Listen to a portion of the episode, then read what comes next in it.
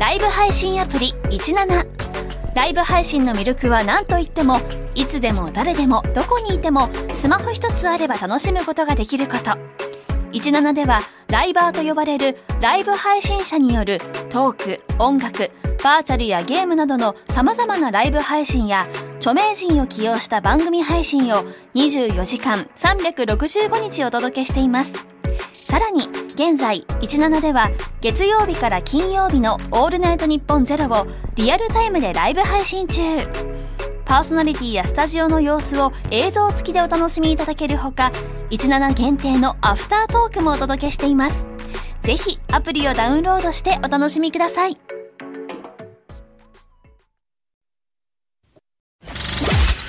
ニッポン放送ポッドキャストステーション。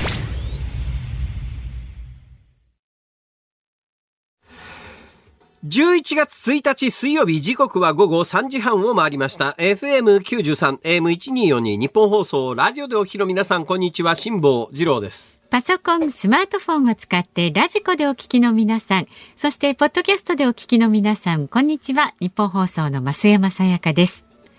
辛坊治郎、ズーム、そこまで言うか。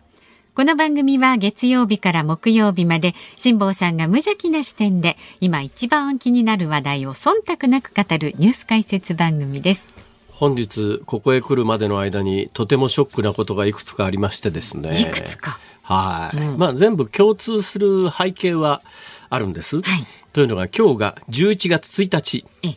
ワンワンワンの日だという。あ、本当だ。なんかこういう時に、うん、え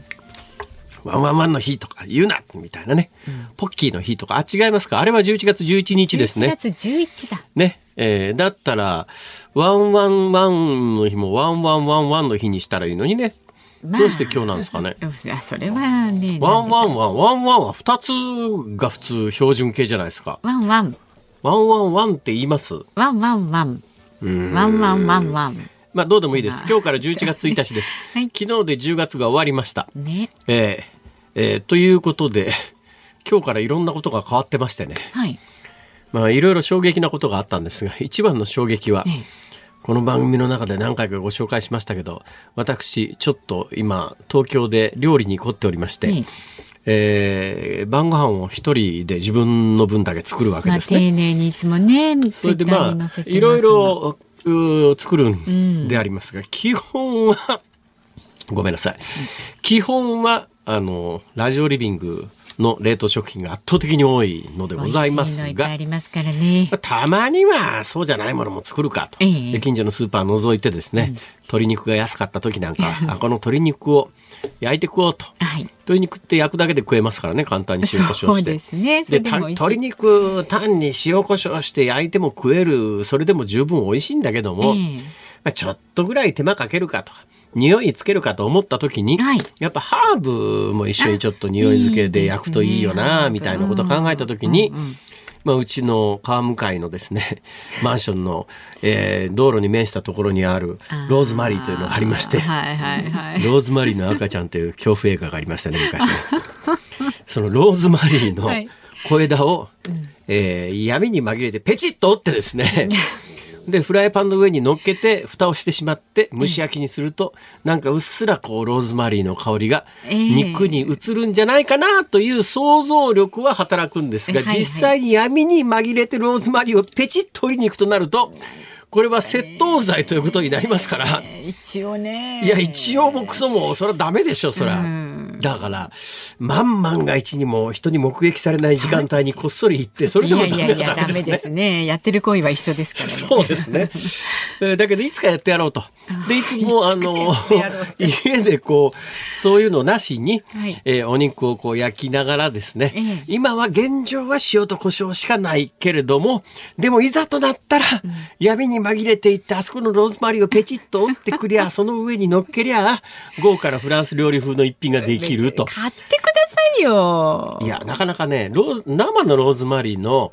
葉っぱの乾燥させたやつってよくスーパーの中に瓶詰めであるんですけども、はいはいうん、あの生のまんまの枝状態のやつってそうそうなかったりするんですよ、はい、それがすぐ近所で手に入りますからね。いや手に入るでもいつでもそれが手に入るという安心感でもその安心感で十分なんです。実際に取りに行かないですよはい、はい、取りに行ったら捕まってしまいますからね、えー、タスが、うん、窃盗罪かなんかで捕まってですね、うん、犯罪者として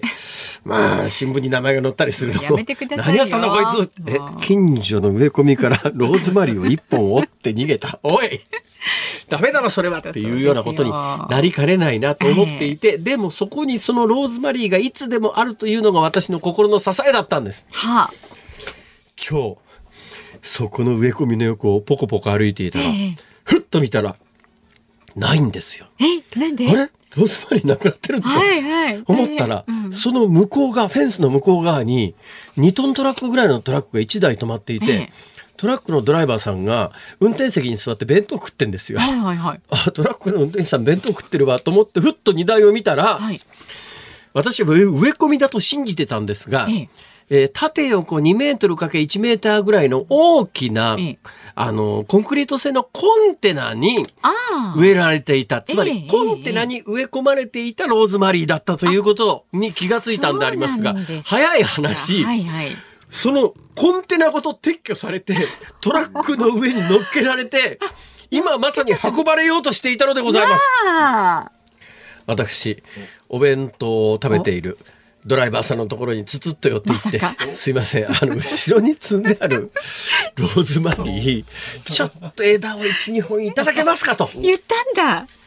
言わなかったんです。やだなんで言ったのかと思ったじゃないですか。だいぶねトラックの前で逡巡したんですよ、うんはいはい、これでドライバーさんと目があったら言おうと思って、はい、いろいろこう念を送っていたんですが、えー、一心不乱に弁当食ってるもんですから全然目線が合わないんですよそれで窓が閉まった状況だから、えー、そこに近づいていってトントンってやったら向こうもびっくりするだろうなと思うからまあやめとこうと思って、すごいそれが心残りで、ああもうあそこのローズマリーはないわ、他にどっかにないかと思いながら、はい、この有楽町の日本放送まで探してきたんですが他に見つからないんですね。あそれは言ってみればよかったね。私の住んでる地元の枚方方面の大阪ならですね、うん、結構植え込みの、えー、ローズマリー流行ってるみたいで、あっちにもこっちにもローズマリーがあるんですが、東京はそんなに多くないのか、うん、今日もコンテナが撤去されてうちの近所の唯一のローズマリーがなくなってしまって、ものすごい寂しい思いをしながら、えー、この有楽町界隈を歩いていたら驚きましたね、はい、まず驚いたそのいち、はいまあ、その先からの順番から言うとそのにになりますが、うん、この番組で何回も私が定点観測ということでコロナ前コロナ明け、はい、人の移動を観測するのにものすごく重宝していて、それだけじゃなくて実はこのオンエアでは言ってませんが私何回もそこで食事をしている、えーえーオリエンタルバイオリエンタルホテル、えー、有楽町シックススっていうカフェが、はい、オープンカフェがありましたね、えー、この間の日曜日のその一つ前の日曜日で閉店です。そうそうそう、あ知ってました。通ってしまってるなって、あなくなっちゃったんだって思いました。でさらに本日、はい本日、はい、有楽町の駅の前の交差点の青信号を渡って、ええ、私いつもですね夏場は暑いのが嫌だからエアコンの効いてるそこのビルの中を通ってくるんです ね, ねで冬はそこあったかいですね、うん、この季節別に中通っても外通ってもいいんですけれども、うん、向かいのコンビニに行く用があるときには外通るんですが、向かいのコンビニに行く用がないときにはビルの中の通路をこう通ってくるわけですよ。わかりますわかります。えー、今日いつものように動線で、はい、もうあ青信号を渡って、うん、あ今日はコンビニに行く用がないからビルの中通り抜けようと思ったら入り口のところのドアが開かないのよ。 あ, あそこもう通れなくなってましたっけ。はい入り口のドアが閉鎖されててです、ね、あ, あれ自動ドアが開かないと思ったら張り紙がしてあって、えええー、要するにまあ端的に言うともう通れませんよっていうかビル自体がもう建て替えになりますから、うんえー、そうなんですよ。今日じゅういちがつついたち昨日までは確か閉鎖されてなかったはずなんですけども。そうです通れました。そうですよ、はい、そうでしょ、うん、今日から通れなくなってるんですよ。あでじゅういちがつついたちをもってですねここの動線の一つが閉鎖されるわ、はい、私の行きつけのカフェはなくなるわ、うん、ローズマリーは夜中に取れに行けなくなるわないない尽くしですね辛坊さん。もうちょっとね私相当絶望感に今打ちのめされておりますので、うんえー、もう年も年だしなとか、うん思ったらですね、いやいや、うん、あの全然ワイドショーなんかとは違う目線で同じ事件が見えてくるわけですよ、はいはい、はちじゅうろくさいのじいちゃんのなんかこう人生に対する絶望感みたいな、あ、いやだからやっていいことと悪いことがあるだろうっていうのはそう当然なんだけれども、やなんかね、なんか分かるんですよ。いろいろと考えてしまったわけですね。そうなんですね、うん、ということで先進んでください、はい、まあ、なんかねこうあったものがなくなったりすると寂しくなってしまうものですけれども、えー、放送で楽しく頑張りましょう。そんな通りですね。ローズマリー歌できそうじゃないですか、ローズマリー、はい、さあズームそこまで言うか。この後は昨日から今日にかけてのニュースを振り返るズームフラッシュで、よじ台には月いちレギュラーです。航空旅行アナリストの鳥海高太郎さんをお迎えしてオーバーツーリズムについて伺います。あの鳥海さんいつもほら明るい話題を持ってきてくださるからいいんじゃないですか。今日はね気持ちがねちょっとあの元気になって、そうですか、元気もらえますよ。いやそれはね、あの話を聞いて元気もらえる人はいいですけど、私なんか単純に、うん、くそ俺だっていつでも行こうと思えば行けるのにあ、それはよくないですね、そう思っちゃうんですよ。でこれがなかなかね、まあ、お金の面であるとか日程的な面で、うん、まあ、行きたいんだけれども、まあ、話聞いて行ったような気になっとこうっていう思考回路が働く人はとっても幸せなんだと思いますけど、私のようにくそ行こうと思えば行けるのにどうして俺はここにいるんだとか思っちゃうとですね、後ろ向きですね、ストレスたまる一方で前向きに行きましょうよ。そうですね、はい、でごじ台は今日はですね、日銀が長短金利操作の修正再修正を決定というニュースにズームしていきます。番組では今日もラジオの前のあなたからのご意見お待ちしております。辛坊さんのこのオープニングトークやあなたが気になるニュースなどぜひ送ってください。メールで送ってくださる方は ズーム アットマーク いちにーよんにー ドットコム、 番組の感想など旧ツイッター X で参加される方、ハッシュタグ漢字で辛坊治郎、カタカナでズーム、ハッシュタグ辛坊治郎ズームで参加してください。でごじにじゅうろっぷんごろズームオンミュージックリクエストをお送りいたしますが、今日のリクエストのお題は近所の近所のローズマリーが撤去された時に聞きたい曲近所のローズマリーが撤去された時に聞きたい曲あるかな、まあ、あの選曲のリンゴが入ってる。ローズマリーはあんまり歌の歌詞で出てこないよな。ローズマリー、マリーはいっぱいありますけどね。そうですね、ローズもありそうですけど、ローズもありますか、うん、ローズマリーはあるかな、えー、えっとほらあの何ですかごばんがいほらチャラララララララチャラララ、あそれそれそれああ、はい、私にとりまして、えーえーえー、増山さんのあの口ずさみで曲が判明した非常に稀有な例ですね。レアなケースですね。増山さんがだいたい口ずさんでもなんすかその曲っていうケースが多いんですが、今のはわかりました。はい。はい、えっと、ごばん街のマリーへ。そうそう、はい、選曲の理由も書いて ズーム アットマーク いちにーよんにー ドットコム まで送ってください。さあでは続いて外為ドットコムプレゼンツマーケットインフォメーションです。ダメですよ、ここはちょっとね口をつぐんでくださいね辛坊さんね終わってから言います。終わってから言ってください、はい、外為ドットコムプレゼンツマーケットインフォメーションです。東京株式市場日経平均株価は昨日と比べてななひゃくよんじゅうにえんはちじゅっせん高い さんまんせんろっぴゃくいちえんろくじゅうごせんで取引を終えました。トピックスは昨日と比べて ごじゅうろくてんきゅうろく ポイント高い にせんさんびゃくじゅってんろくはち で取引を終えました。円相場はいちドル ひゃくごじゅういちえんさんじゅっせん付近で取引されています。前日のニューヨーク市場で円相場が去年じゅうがつにじゅういちにち以来となるいちドル ひゃくごじゅういちえんななじゅういっせんまで下落したことを受けまして、東京市場では複数の日本政府関係者が円安を牽制しました。政府日銀による円買い介入への警戒感が高まると円買いドル高に傾きました。円買いドル売りに傾きました。海外市場では エフオーエムシー アメリカ連邦公開市場委員会が金融政策を発表します。今回も政策金利を据え置くとの見方が大方の予想となっています。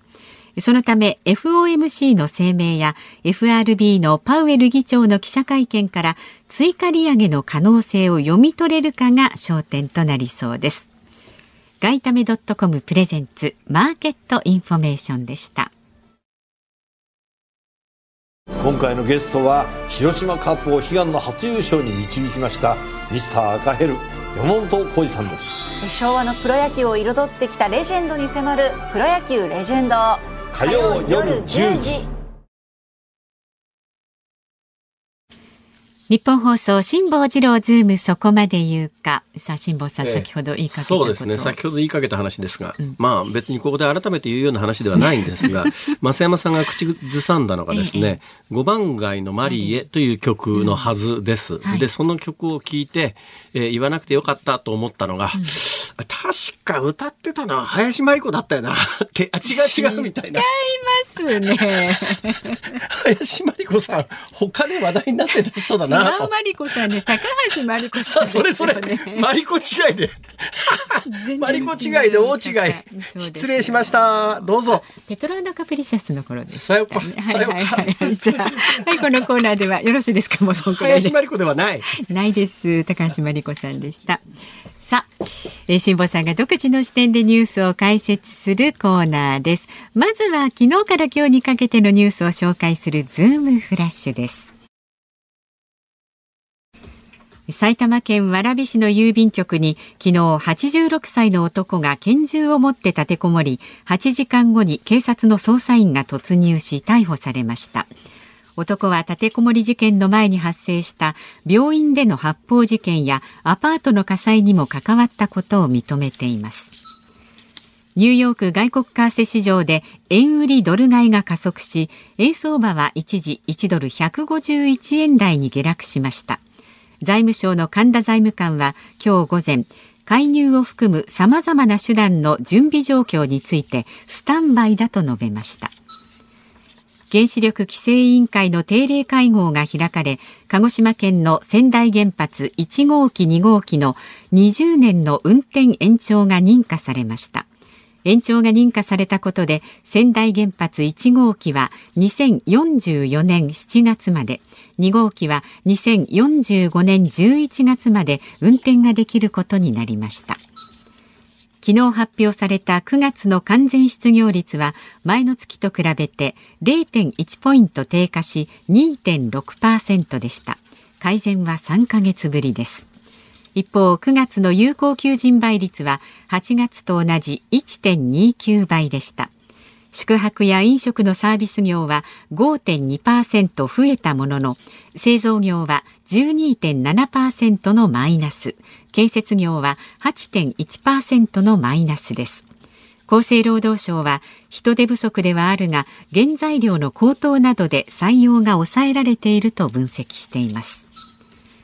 最大にせんさんびゃくごじゅうおくえんに上振れする見通しとなったにせんにじゅうごねん大阪・関西万博の会場建設費について、大阪府と大阪市、そして経済界はそれぞれ追加負担を受け入れる方針を固めました。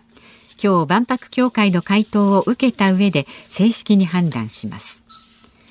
日本郵便は今日じゅういちがつついたち、来年のお年玉付き年賀はがきの販売を始めました。当初発行枚数は前の年と比べて じゅうにてんにパーセント マイナスのおよそじゅうよんおくよんせんまんまいで、記録が残るにせんよねん以降で最少です。新宿歌舞伎町のマンションに男性を監禁し暴行を加えたとして、警視庁暴力団対策課は、国内最大規模の風俗向けスカウトグループの幹部らじゅうよにんを逮捕しました。このグループは宮城県や熊本県など全国の繁華街で活動し、せんにん以上のメンバーがいるとみられます。はい、えー、っとですね、うーん、お年玉付き年賀はがきですか。はい、えー、過去最高の発行枚数だった時にはにせんさんねんよんじゅうよんおくごせんきゅうひゃくさんじゅうろくまんまい、えー、今年が14億4えあ16億あ14億14億よんせん万枚、うん、じゅうよんおくよんせんまんまい、ええー、にせんさんねんがよんじゅうよんおく。これね、そのお年玉付き年賀はがきの発行枚数の推移というののグラフを見ていると、はい、まあなんとなく減る気配が出始めたのはにせんねんぜん後なんですが、顕著に減り始めたのがにせんはちねんぐらいなんですよ。おー、何が、これにせんはちねんって何があったか分かります？なんだろう、にせんねん iPhone 登場なんです。あ、そうですか。はい、やっぱり年賀状よりも、もうなんか画像を簡単に送れるスマホみたいなものにもうちょっと、うん、変えちゃおうかなっていう人がおそらく激増したんじゃないかと思いますね。手軽にね。で、さらに近年減ってんのは、はい、一時期、あの、それからじゅうねんぐらいはそれでも必死になって販売枚数の減少を食いつ、食い止めようとですね、ええ、相当過度なノルマみたいなものが現場の郵便局の人たちに与えられていて、セールスの方、あの家庭訪問で来たりなんかすることありますよね。今年は何枚ですかみたいな、うん、ところが今あれがですね大問題になって、うん、あれやっちゃいけないっていうことでやらなくなったんですよ、はい、まあ、あ明らかにその影響はあると思いますね。このご、ろくねんで顕著に減ってます。さらにで、ついによんじゅうよんおくまいあったやつが今じゅうろくおく、じゅうよんおくまいまで減ってますから、うん、さんじゅうおくも減っちゃってさんぶんのいちという状況の中で、ただまあ残念ながら今後もこれがなんか劇的に何か回復するかっていうとそういうようなもんではないんだろうなとは思います。冒頭のニュースです。昨日ね、えー、内田君が中継に行ってくれた埼玉県蕨市の、はい、昨日のオンエアの時点ではえー、年齢は分かんない、はい、もうちょっと若いんじゃないのっていう説があったんですが、よんじゅうからななじゅうぐらい、まあ、最初の第一報ではそんなでしたよね、うん、えー、結果はちじゅうろくさいの男が最終的に、えー、確保されたということなんだけれども、はちじゅうろくさいの男がで、その前に起きた いってんごキロぐらい離れたところの病院での発砲事件もおそらくこの男で、うん、この拳銃だろうな、まあ、拳銃は弾を調べればどの拳銃から発射されたかすぐ分かりますから、うん、まあ、この関連は証明するのは簡単だろうと思いますけれども、はい、私このニュース聞いててですね、このはちじゅうろくさいの男のプロフィールについて、えー、メディアで伝えてるところと伝えていないところとあるんですけども、えー、どうやら元暴力団関係者らしいということなんですね。で、元暴力団関係者がどんな人生を送ってきてはちじゅうろくさいアパートで、まあ、一人暮らしをしていて、近隣の人の証言を聞くとちょっとやっぱりあの暴言その他がひどくてですね、ちょっと付き合わないようにしようねって言ってた人たちもたくさんいるということで、はちじゅうろくさいの一人暮らしの人物がみんなこんなことするということでは全くないんだけれども、世の中には相当多くの鬱屈した思いを抱えて解決、自分では解決できないでいる予備軍の人たちがいるんじゃないのっていう気がするんですよ。で、この番組で前にお話ししましたけれども、まあ一人暮らしで亡くなった後誰が葬式出すんだとか、その葬式の費用を誰が払うんだとか、遺産が残ってる場合にその遺産の処理とかどうするのかとか、はい、そういうことを私はその時に提案したんですが、まあ役所で一元管理するような、うん、はい、そういう組織が今の時代がいるんじゃないの、まあ、その高齢者がものすごく少なかった、少なかった時代は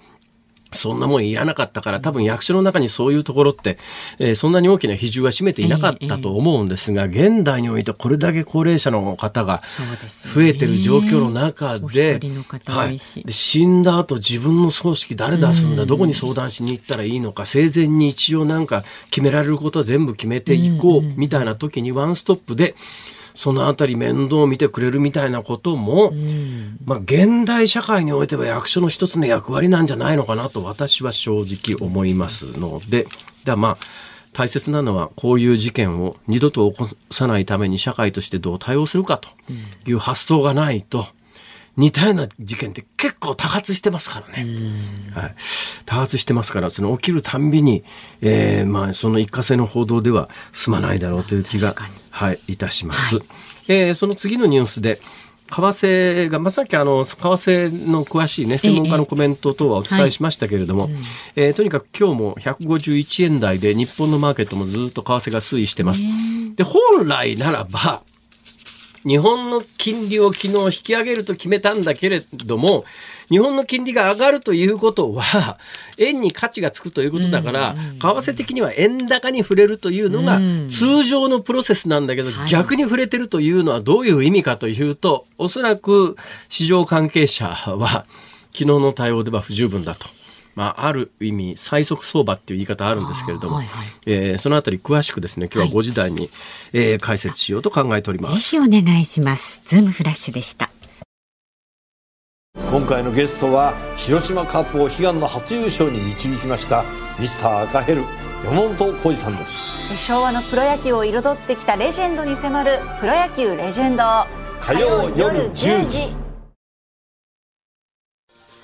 じゅういちがつついたち水曜日、時刻は午後よじさんぷんを回っています。東京有楽町日本放送だいさんスタジオから辛坊治郎と増山さやかでお送りしています。さあ、ローズマリーに関するメールをいただいております。ありがとうございます。神奈川県三浦市にお住まいの清さん、ろくじゅうにさい、農業をされている方。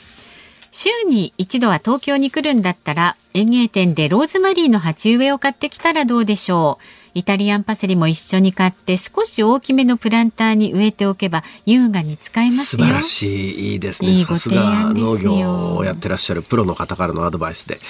参考にしたいとは思うんですが、ふたつほど問題がありましてね、うん、ひとつは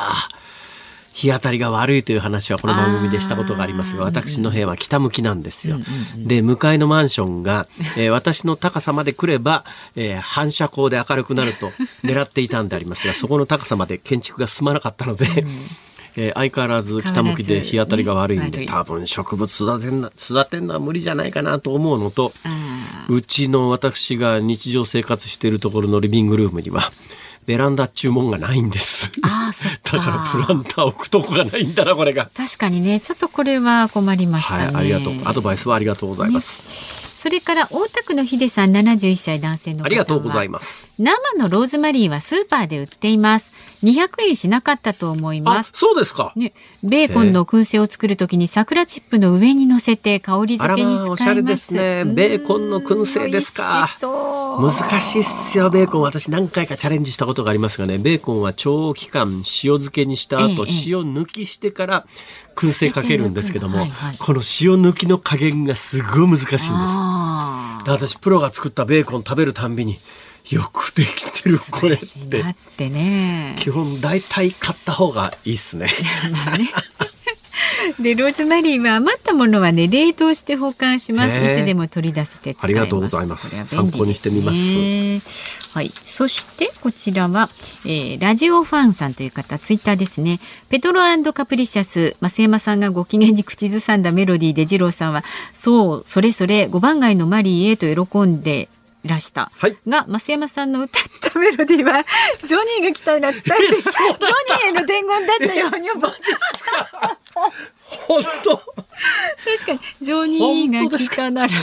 えてジョニーですよ、ローズマリー。あららららららら、あ、そうですね。うわ。よく気がつきましたね。なんかほら年取るとね、食い違わないところでも適当に話が合っちゃって進むみたいな、ね、あれですよ、あのあのね、こうあの腕の関節のところをあのほらほらピザじゅっかい言ってみみたいな、ピザピザピザピザここはって言ったら膝っていうあの発想と同じで、もう文脈的にはもう完全にいるごばん街のマリエだったから、そうです、ね、どんな曲聴いてもごばん街のマリエに聞こえちゃうという膝膝膝膝ピザピザピザピザ効果ですね、これは。そうですね。よく引っかからなかった人がいるっていうのが素晴らしい。本当です。ありがとうございます。ありがとうございます。ことも言われないとね、すげえなこれ。本当にそうか、今日帰ってラジコで聞いてみよう。そうですよ、確かにそうでした。いや、もう本当にありがとうございます、ね、こんな感じであのダメなふたりですけれども、あのご指摘を。これは気がついた人何人いらっしゃったかな。いや、結構気がついてるかもしれないですよ。です実はラジオの前で突っ込んでるかもしれない、はい、失礼しました、ね、ありがとうございます。心から本当にえまだまだあなたからのご意見お待ちしております。メールは ズーム アットマーク いちにーよんにー ドットコム、 X はハッシュタグ辛坊治郎ズームで参加してください。この番組は皆様のツッコミで成り立っております。成り立っております、はい、頼りにしております。お願いします、はい、この後は鳥海高太朗さん登場です。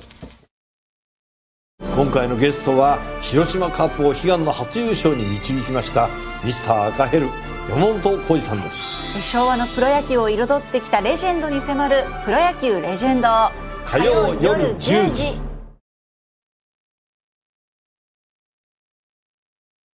辛坊さんが独自の視点でニュースを解説するズームオン。この時間特集する話題はこちらです。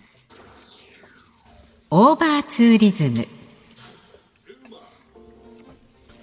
観光庁によりますと、今年くがつの国内のホテルや旅館などに宿泊した人は速報値で延べごせんにじゅうはちまんにんでした。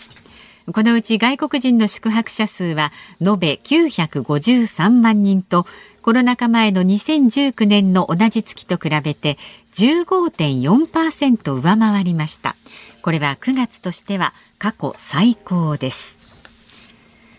では専門家をお迎えしています。月いちレギュラーの航空旅行アナリストの鳥海高太朗さんです。よろしくお願いいたします。よろしくお願いします。何かあの、えー、六花亭と思われる紙袋、思われるほどちょっとしてから大祭りの話をしてからじゃあちょっと話をしたいなと。今週お友達の方は月曜日いらしていただいて、あ、石渡さんですよね、大学ジャーナリスト、はい、もう何年ぐらいだろう、さんよねんぐらいのお付き合いですかね。ああ、そうですか。あのもう石渡さんって幹事するのが大好きで、飲み会の本当幹事でお店手配して全部お金も回収してっていう、そういう方なんですよ。そういうことか、そういう文脈だったんだ。でもね、鳥海さんがいらっしゃる時には店選びに苦労するっておっしゃってましたよ。言ってました。確かにそれはあるかもしれないですよね、うん、だから美味しい居酒屋さんをね探してくださって、それでまあじゅうにんとかにじゅう、さんじゅうにんでも入れるお店っていうので大体選んでいただいて、日本酒が美味しいですよね。失礼ながら申し上げるんですけど、ちょっと痩せました。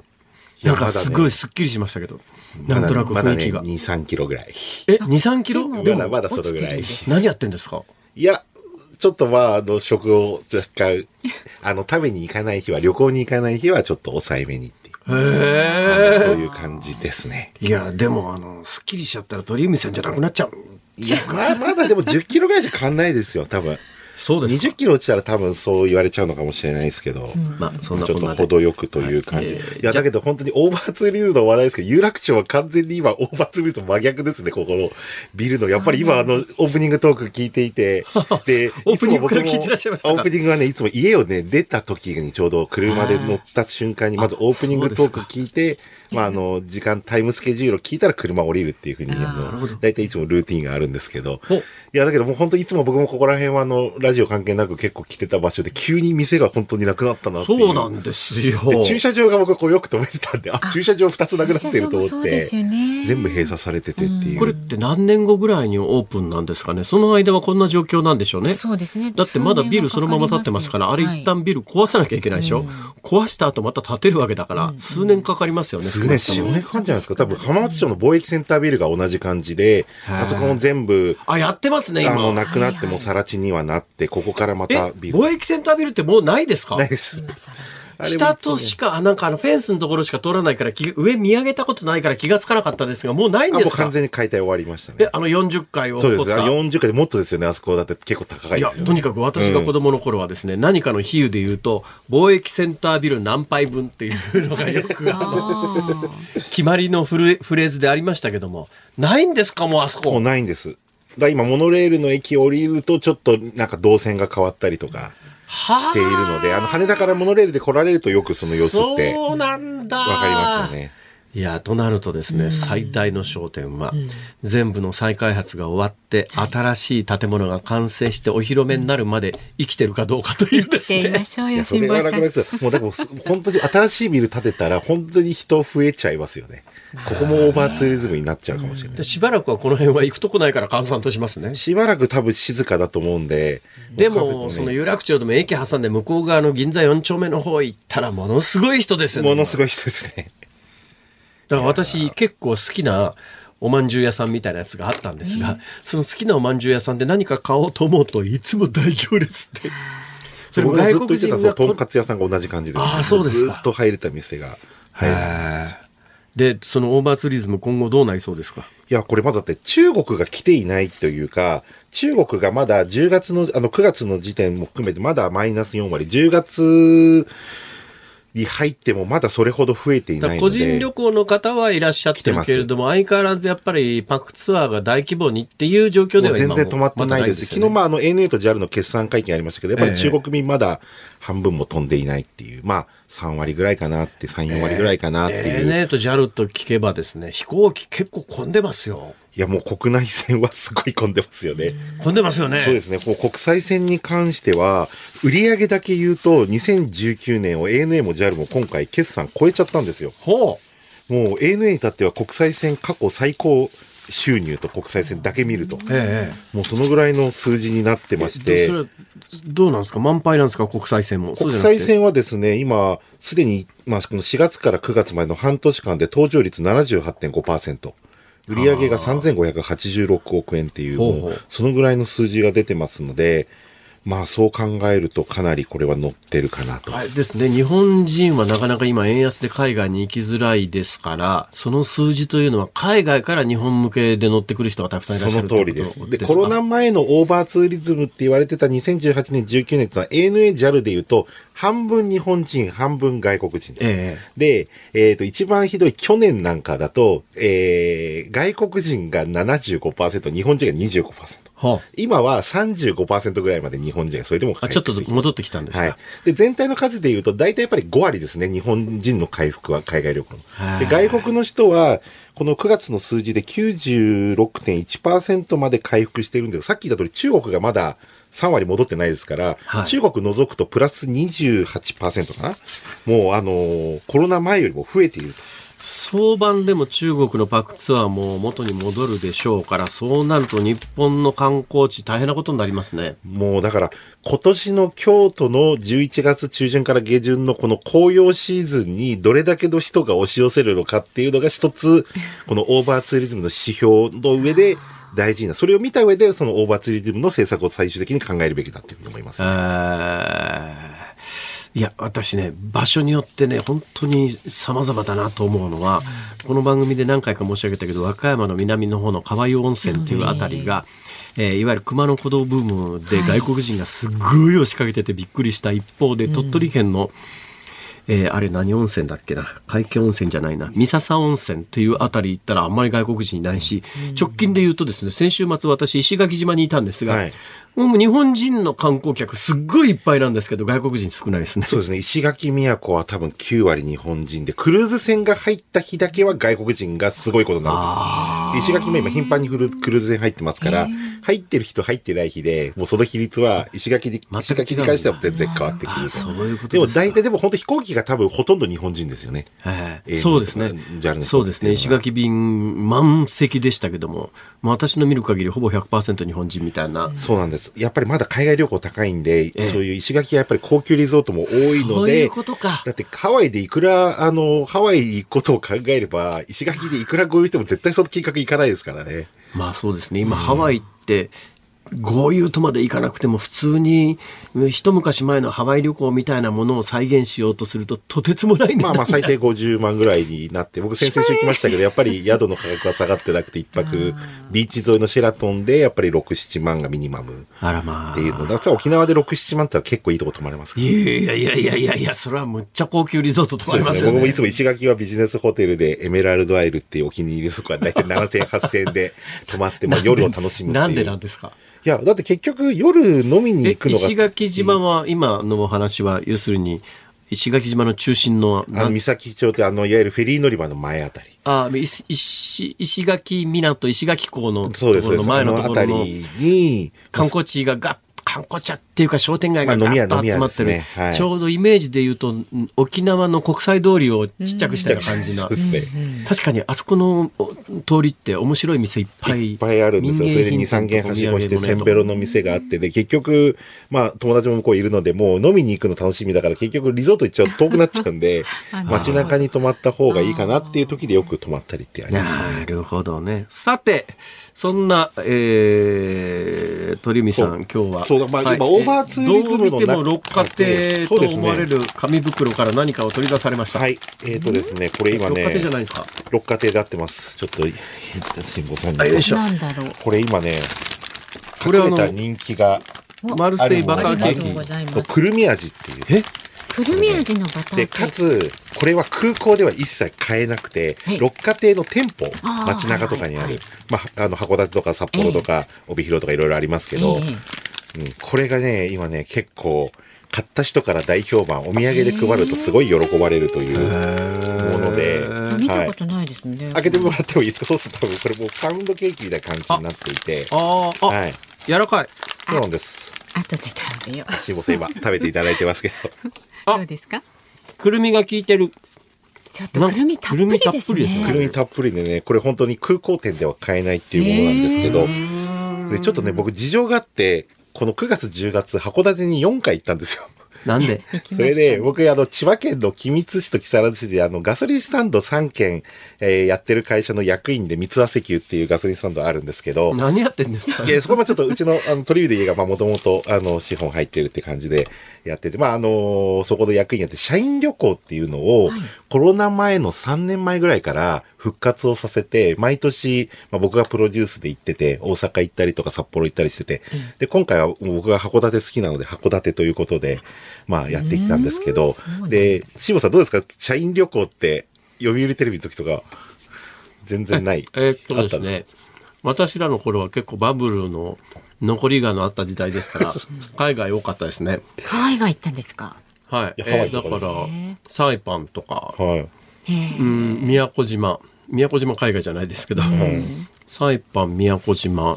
そうですね、社員旅行そういうのおありましたね。そうそれで今僕もだからそのやっぱり社員のコミュニケーションを取るとか、うん、今風の社員旅行なんだろうって考えて、まず部屋は全部ビジネスホテルをシングルにして、うんうん、まあ絶対一人部屋にする。そうですね、今時なんか社員旅行だって温泉地で一緒にあの嫌ですよね。でそれにして、それでもうあの本当カニ食べたりとか、もう本当に、うん、あのうちの社長がすごい奮発をして朝一で、まあ、あの朝から毛ガニ食べたりとか、うん、まああと五稜郭行ったりとか、まあそういう感じで盛り上がってっていう感じだったんですが、あとやっぱり夜景がすごい、うん、あの函館ロープウェイなんかも、ね、外国人もいますけど、うん、まだそこまでやっぱり石垣ほどは外国人、石垣に比べると多いですけど、それでもやっぱり結構いたりとかあともう僕の好きな回転寿司勘太郎っていう、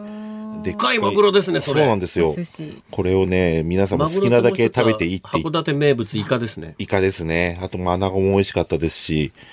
回転寿司でお昼食べてとか、もうそういう感じで、あの完全に僕のグルメプロデュースであのやって、まああと五稜郭登ってとか、まあちょうどね来僕ちょっとまた今週末も函館に実は行く予定があって。どんだけ好きなんですか。いやちょっとあの今函館って市長があの大泉洋さんのお兄さんが函館市長で今この間の春の選挙で当選されて、ちょうど月曜日にシンポジウムがあって、ちょっとそこに、あのー、行ってこようかなということになって。じゃあ今、函館の応援団、応援団長みたいな感じですか。まあ全然勝手に応援してるぐらいの、あの勢いですけど、えー、ただその何がいいかっていうと、その結構一人で泊まれるホテル、ビジネスホテルも含めてとか、あと朝食が美味しいホテルとか、はい、あと温泉も結局お風呂が、その、まあ僕好きでラビスタ函館ベイとか、まあセンチュリーマリーナ函館っていう、まあ、あの朝食ホテル戦争で競ってるとこありますけど、屋上にみんなの最上階が温泉になってインフィニティで函館山一望できるって感じで。インフィニティって最近ね流行ってるんですよ。そうインフィニティよく使いますよね。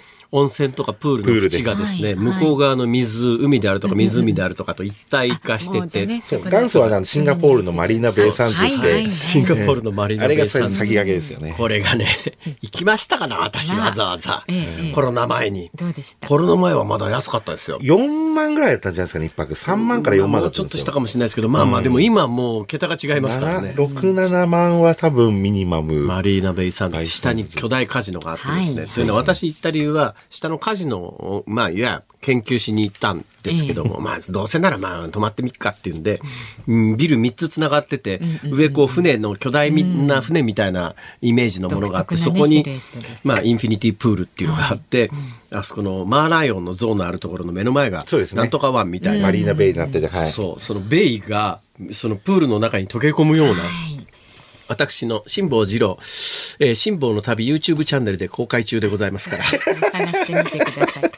いいですね。あ、行かれてんじゃそれも動画も撮ってあもちろん素晴らしいですね、はい、えあの鳥海さんも YouTube チャンネルやってらっしゃるんですね。そうなんですよ、 ですよね、はい、ピーティーエー 鳥チャンネルやってまして今最新の動画は今、はい、それこそあの北海道で、まあ、旭川に エルシーシー ができるということで、まあ、あの少しでもお得に行けるってことでジェットスタージャパンがじゅうにがつからですねじゅうにがつじゅうごにちからえー、成田から旭川に エルシーシー で飛べて、まあミニマム料金がまあごせんきゅうひゃくきゅうじゅうえんからの片道。まあセールが出ると本当にに、さんぜんえんで乗れる日もありますので、旭川に入って美瑛とか富良野行って、そこからまあ札幌回って帰り千歳から帰るのもいいかなと思うんですけど。どうなんですか一時、あの、まあ、旭川どうか知りませんが、特に札幌あたりのホテルは値段が上がりすぎて、そんなもん泊まれないよっていう話あったじゃないですか。今落ち着いてきてるんですか。いや、全然落ち着いてない。いや、落ち着いてないこれが冬に向けてどんどん上がっていくだろうと。いや、だからね、私、コロナの間、申し訳ないですけれども、えー、世の中コロナだと騒いでる時期にですね、私結構北海道集中的に冬にはにかいもさんかいもスノーボードやりに行ってたんですが、はい、安かったんですよ。往復航空券にホテルがついてにはくみっかですうまんえんみたいなやつがあったんですが、そうですね、にまんえんぜん後か、まあ、さんまんしなかったですね。ありましたね。どうですか、うん、今シーズンは。今シーズンホテルがどう確保するかっていうのと、飛行機もやっぱりちょっと上がってるかなと。で、問題はあと、北海道いつ雪が降るか。はい。だから多分じゅうにがつの頭とかスキーできないような気もしていて。だからもう今年はね、方針を変えて、埼玉県の狭山の人工スキー場に決めました。間違いですね。間違いないですから。さあ、えー、それ以外のお得な情報何かありますか。そうですね。まあ今あのジップエアですね。あの ジャル がやってる エルシーシー で、でこれがあのアメリカに飛んでいて、まああの ジャル がまあのやってる エルシーシー のジップエアっていうのがまあロサンゼルス、サンフランシスコ、サンノゼ、あとホノルル。あ、そんなにあるんですか。で、あと、マニラ、バンコク、シンガポール、ソウルって今飛んでるんですけど。私ね、いっかげつまえに、年末年始どっか行こうと思い立った時に、うんうん、飛行機ざーっと調べたら、一番安かったのが、で、空いてたのがジップエアだったんで。ハワイでも安い時やっぱりさんまんえんだい、よんまんえんだい片道で出てて、多く燃油サーチャージいらないんで、税金込みで、ななまん、はちまんで買えたり、アメリカもね、うん、ちょっと日にちをずらすと、じゅうまんいかで、ロサンゼルス、サンフランシスコ変えちゃう日がちょこちょこありますね。それでね、ちょっとお金、ちょっとっていうかまあまあ結構な値段しますけども、いわゆるいビジネスクラスなんかよりははるかに安い値段で、別にビジネスクラスの食事が出たりなんかしないんだけど、座席だけはフルフラットでビジネスクラスと同じっていうところの座席が選べたりするんです。空いてれば。空いてればそうですね。まああの最初から予約することもできますけど、まあ。片道じゅうごまんえんからにじゅうまんぐらいかな。だからビジネスクラス今上がってます。いや、コロナ中僕だって大谷見に行くときに最初じゅうまんで買いましたもん、それ。ビジネスクラスで。だから普通のビジネスクラスだと、まあ今アメリカ往復だと下手すりゃひゃくまんえんコースになっちゃったりなんかする。ひゃくまんですね、今ビジネスクラス大体。今プラス片道じゅうまんえんぐらいで、えー、そういう座席に乗れるっていうか寝てられるんで。機内食出ないんですよ。機内食全部エコノミーの図式で全部有料販売で事前に予約しとくっていう。まあそこ エルシーシー ですからね。あと買ったら一切払い戻しができない。変更もできない。それがジップエアの唯一気をつけなきゃいけないのは、買った時点であのスポーツのチケットを記名制というふうに思っていただければ、もうあのー、一切の変更払い戻しが空港税しか戻ってこないです。なるほどね。だからその安い代わりにそのリスクがあるっていうことは、ちょっと考えていただきたいな。うん、ジャル の子会社のジップエアは決算どうなんですか。いやもうすごい良かったです。過去最高の数字が出てまして、えええー、この半年間だけでにひゃくよんじゅうきゅうおくえんの売り上げで、搭乗率が平均搭乗率 ななじゅうきゅうてんよんパーセント。わあすごいね。ということでやっとだからそうコロナ禍にできた エルシーシー で、ええ、にせんにじゅうねんの本当はごがつに飛ぶ予定がろくがつかしちがつで最初貨物便で最初就航ってお客さん乗せないでスタートした エルシーシー っていう過去に前例のない形でスタートしましたけど、まあそこからね、ボーイングななはちなななので、まあそういう新しい最新鋭機ですか。最新鋭機というか、まああの ジャル のオフルを使ってたんですけど、はい。まあそれを使ったりっていうのは、あとちょっと気をつけなきゃいけないのは、あの エーエヌエー が今日昨日ちょっとニュース出まして、エンジンがあの、ちょっと、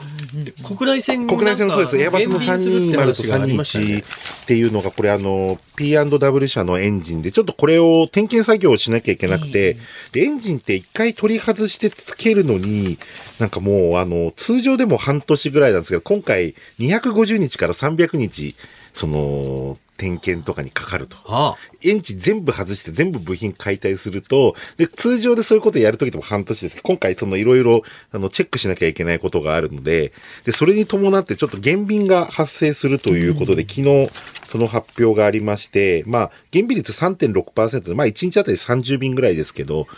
うん、でまあ欠航にならなくても結構な便で、あの多くの便で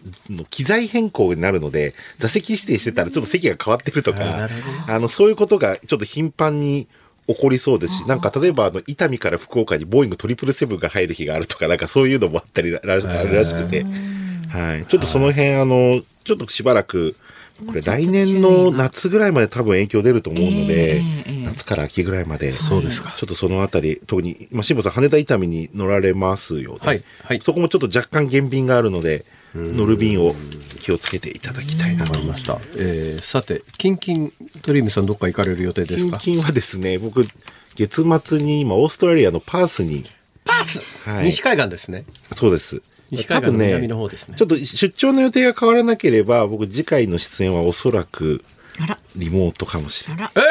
ー、オーストラリアからパースからオーストラリアの今予定でおります。パースは確か。辛坊さん行かれたことあります？あります。僕はないんですよ。どんなとこです？パースまで行ってフルマラソン走りましたからね。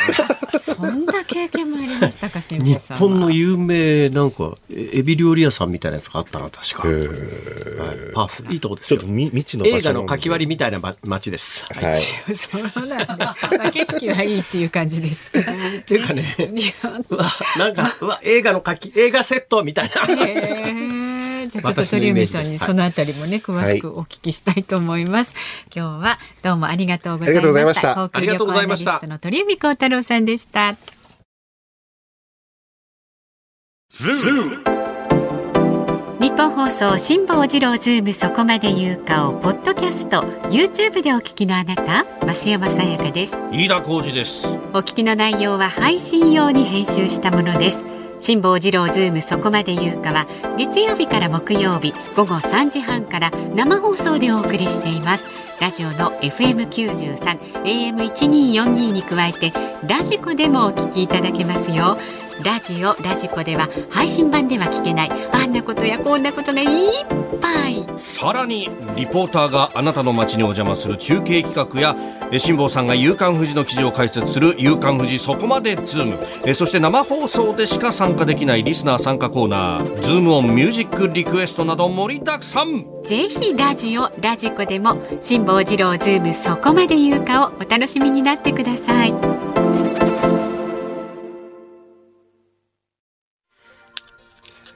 じゅういちがつついたち水曜日、時刻は午後ごじを回りました。こんばんは、辛坊治郎です。こんばんは、日本放送の増山さやかです。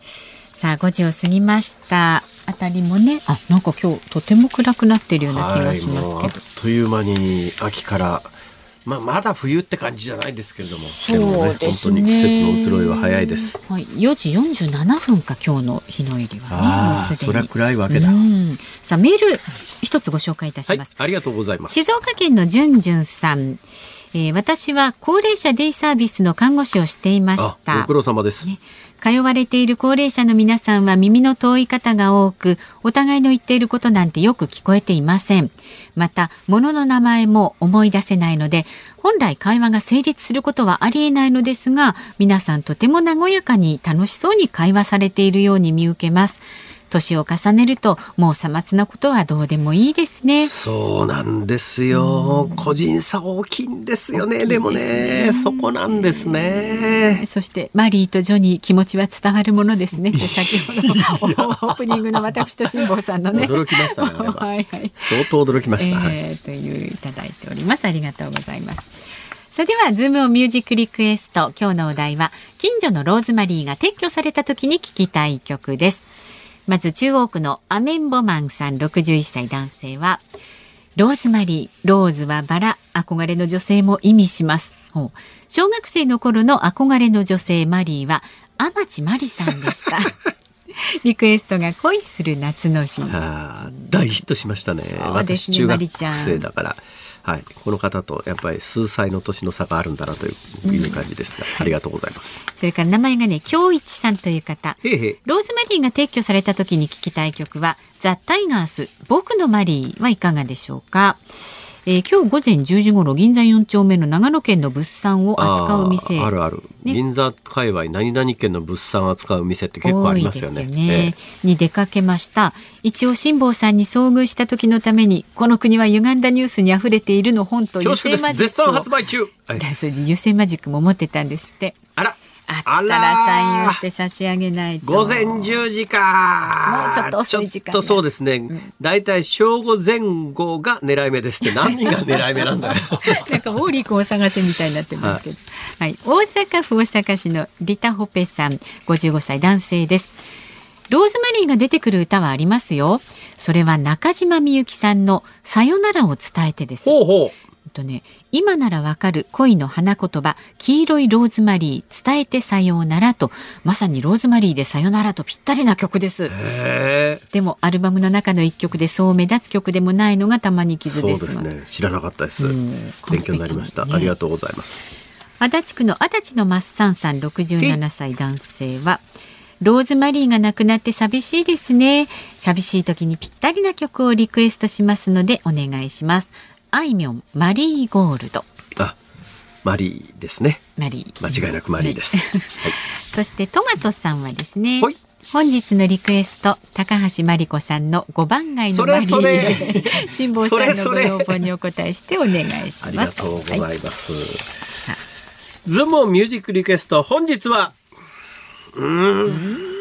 天地マリーの恋する夏の日、あ懐かしいんでじゃあ行きますか、はい、天地真理さんね、はい、というか他の曲は大体かけてますねああいみょんさんね、はい、あいみょんは確かもしかしてにかいかけてるかもしれないですね、うんうんうん、はい。じゃあ天地真理さんで参ります。番組ではラジオの前のあなたからのご意見はにじゅうよじかんお待ちしておりますので、お好きな時にニュースですとかね普段の生活で感じる疑問などありましたら書いて送ってください。メールは ズーム アットマーク いちにーよんにー ドットコム X で参加される方ハッシュタグ辛坊治郎ズームで参加してください。お待ちしております。辛坊さんが独自の視点でニュースを解説するズームオン、今日最後に特集するニュースはこちらです。日銀が長短金利操作の再修正を決定。日銀は昨日金融政策決定会合で長短金利操作イールドカーブコントロールの再修正を決めました。長期金利が上限の いちパーセント に近づいたため れいてんごパーセント 程度のめどをやめ、上限 いちパーセント もをめどとし いちパーセント を一定程度超えることを容認します。これどこ解説するかでかかる時間が全く違ってですね、本気で解説し始めるといちじかんでもにじかんでも喋れるんですけども、どうしようかな。まずあの今のニュース原稿を聞いて分かる人にはもうそもそも解説する必要がないわけですよ、はい、イールドカーブコントロールと聞いてああイールドカーブコントロールね、ああ長短金利操作ねとかっていうのでもうそれで分かる人にとってはですね解説の余地がないんです、うん、だけどいやイールドカーブコントロールとか長短金利操作とかって言われても何それっていう方がおそらく多いだろうと思いますので、うん、はい、そうするとものすごくベーシックのところから解説しなきゃいけないんですが、そもそも金利って、まあ、簡単に言うとお金借りるあるいは貸すときに、えー、どのくらいの利息を取るかっていう話ですよね、はい、で金利の原則は、えー、短い期間の場合は貸し手にリスクが少ないので、まあ、明日必ず返しますよっていうのとじゅうねんごに返しますっていうのとでいうと、えー、じゅうねんごなんか返ってくるかどうか分かんないじゃないですか、はい、となると期間が長くなった場合ベースの金利を上げるんですね、えー、だから金利ってあの貸してる期間が長くなれば長くなるほど上がるわけですよ、はい、それも大体いちねん単位なんで、例えばまあさんじゅうねんかけてさんじゅうねんごでに返しますっていう場合には、年間の金利がじゃあ、例えば にパーセント ね、みたいなのだったとすると、じゅうねんごに返しますっていう場合は、それよりだいぶ貸し手にリスクが少ないので、だったらまあ年利 いちパーセント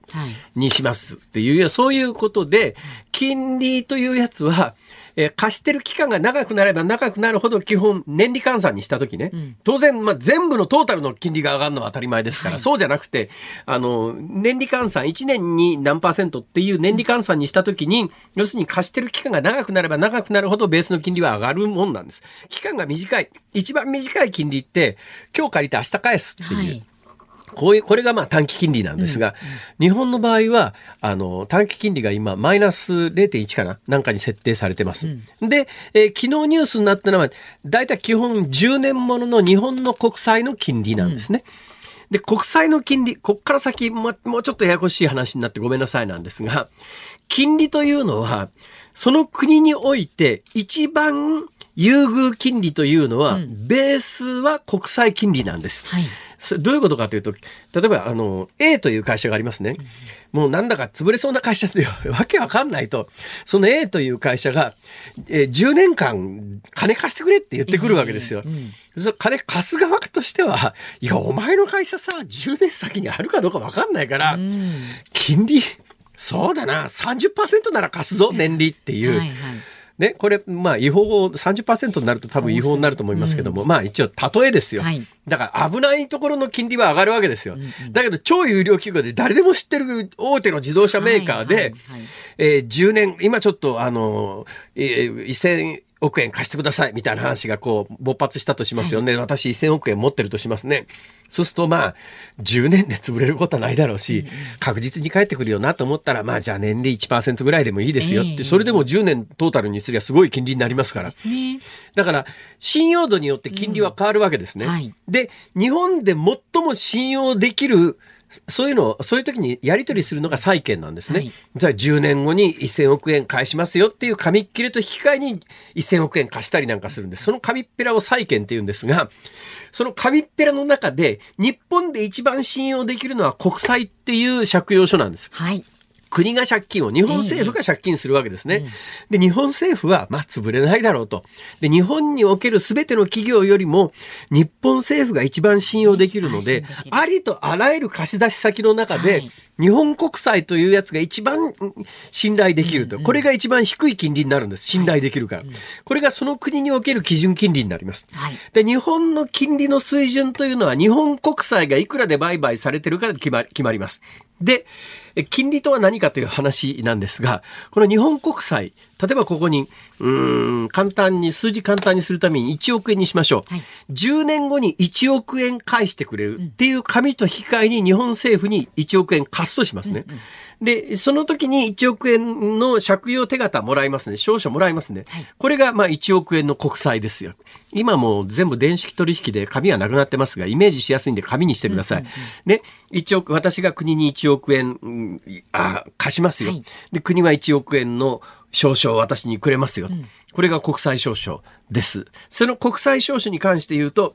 じゅうねんでいちおく、じゅうねんごにいちおくえんをもらえますっていう紙切れなわけですよ。うんうん、そうすると今それじゅうおくで買うかっていうと、そんなことしても、プラスにならないわけですよ。はい、単なるじゅうおくが紙切れいちまいになるだけですから。いや、それはいくら日本政府が信頼できるとはいえ、ちょっとぐらい金利がないとねっていうと、それが例えば、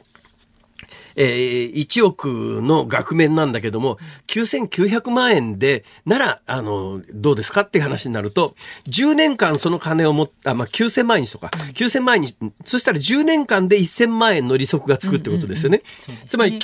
いちおくえんの紙切れを今きゅうせんまんえんで買いますと、はい、いちおくえんの紙切れをきゅうせんまんえんで買いますと、じゅうねんその紙切れを持っていれば、じゅうねんごにその政府はいちおくえんでその紙切れを引き取ってくれますっていうと、じゅうねんかんの金利が、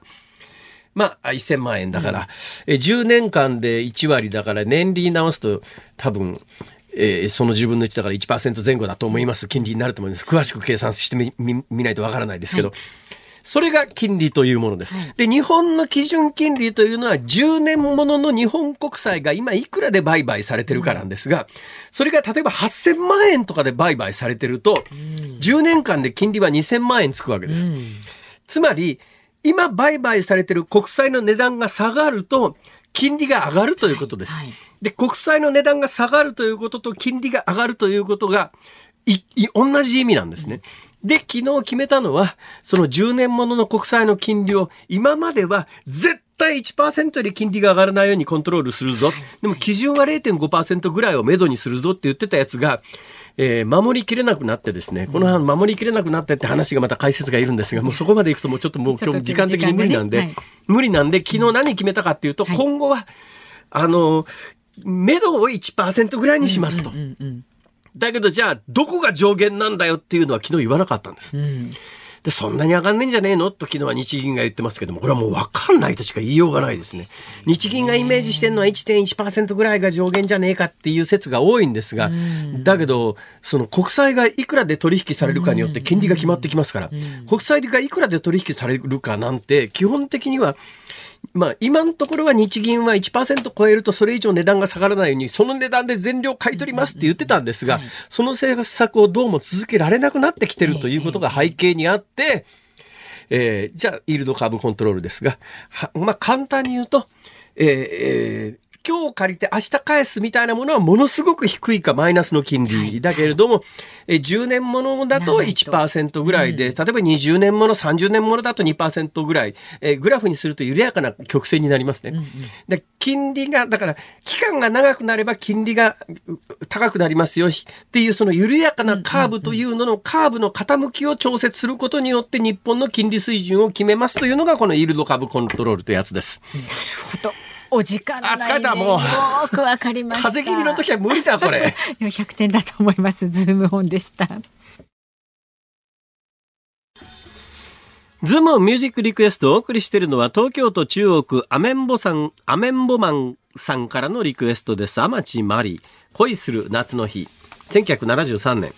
ええはい、私の音楽の先生がなぜか天地真理が好きで、うん、音楽の授業の時にずっと天地真理の曲を歌ってました。あ、そんな音楽の先生、はい、今から考えると、うん、それでよかったのかと、えー、若干思いますけど、はい、懐かしい思い出ですね。え懐かしいっす、はい、さあお聞きの日本放送、この後は夕方ごじさんじゅっぷんから伊集院光の種、今日のテーマは落とし物拾い物です。でパートナーはつぶやきしろうさんです。でろくじからの日本放送ショーアップナイタースペシャル日本シリーズだいよん戦、阪神対オリックス戦は甲子園球場から解説掛布正幸さんと亀山勉さんでお送りいたします。明日の朝ろくじからの飯田浩司の OK 工事アップ、コメンテーターは明治大学教授で経済学者の飯田康之さん。政府の新たな経済対策やアメリカパウエル エフアールビー 議長の発表などを取り上げます。で明日のこのズームも木曜日ですから飯田さんが登場なんですが、ほうほう、あのね OK 工事アップのツイッターにね謎の謎のツイートが、うん、そう夕闇 X が X がそう夕闇迫る中、飯田浩司アナウンサー西へ西へ一体どこへっていうので写真が、新幹線から太平洋の映像ですかね、これはね、飯田浩司アナ天竜川を越えさらに西へ、ああ、わかった。飯田君、西に西に向かってですね、間違いなくね、うん、名古屋城の建設予定地見に行ってるんだと思います。そうなんですかね。これね、詳しいことは明日の朝ろくじも聞いてください。ここまでは辛坊治郎と、増山さやかでした。明日、飯田君どこ行ったかがわかります。はい。